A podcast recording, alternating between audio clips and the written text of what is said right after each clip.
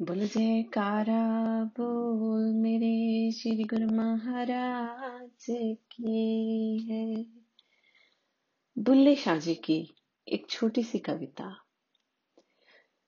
झूठ आखो ते कुछ बचदा ਏ ਸੱਚ ਆਖਿਆ ਭਾਂਬੜ ਮਚਦਾ ਏ ਜੀ ਦੋਹਾਂ ਗੱਲਾਂ ਤੋਂ ਜੱਚਦਾ ਏ ਜੱਚ ਜੱਚ ਕੇ ਜੀਵਾਂ ਕਹਿੰਦੀ ਏ ਮੂੰਹ ਆਈ ਬਾਤ ਨਾ ਰਹਿੰਦੀ ਏ ਜਿਸ ਪਾਇਆ ਭੇਤ ਕਲੰਦਰ ਦਾ, ਰਾਹ ਖੋਜਿਆ ਆਪਣੇ ਅੰਦਰ ਦਾ।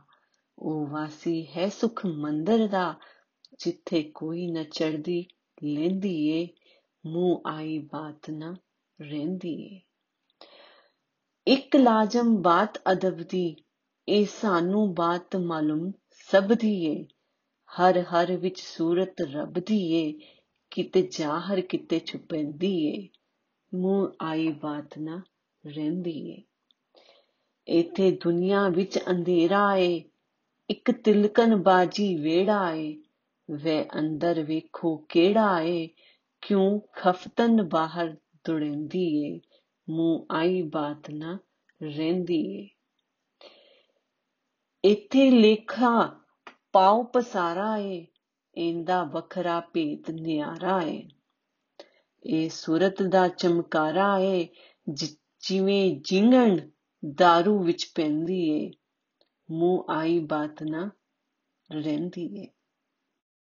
ਜਦੋਂ ਜ਼ਾਹਰ ਹੋਈ ਨੂਰ ਹੋਰੀ, ਜਲ ਗਏ ਪਹਾੜ ਕੋਹੇ ਤੂਰ ਹੋਰੀ।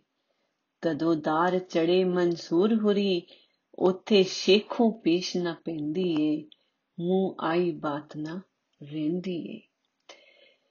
ਤੇ ਜ਼ਾਹਰ ਕਰਾ ਇਸਰਾਰ ਤਾਈ, ਸਭ ਭੁੱਲਣ ਜਾਵਨ ਤਕਰਾਰ ਤਾਈ। ਫਿਰ ਮਾਰਨ ਬੁੱਲੇ ਯਾਰ ਆਈ, ਇੱਥੇ ਮਖਫੀ ਗਲਲ ਸੌਂਦੀ ਏ, ਮੂੰਹ ਆਈ ਬਾਤ ਨਾ ਰਹਿੰਦੀ ਏ।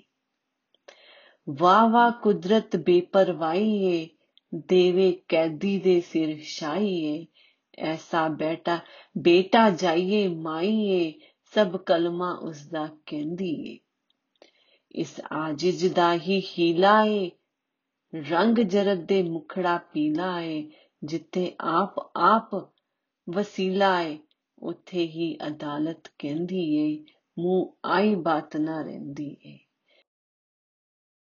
ਆ ਅਸਾਂ ਵੀ ਵਖ ਨਹੀਂ ਬਿਨ ਸ਼ਹੂ ਥੀ ਦੂਜਾ ਕੱਖ ਨਹੀਂ ਪਰ ਵੇਖਣ ਵਾਲੀ ਅੱਖ ਨਹੀਂ ਤਾਹੀ ਜਾਨ ਜੁਦਾਈਆਂ ਸਹਿੰਦੀ ਏ ਮੂੰਹ ਆਈ ਬਾਤ ਨਾ ਰਹਿੰਦੀ ਏ ਮੂੰਹ ਆਈ ਬਾਤ ਨਾ ਰਹਿੰਦੀ ਏ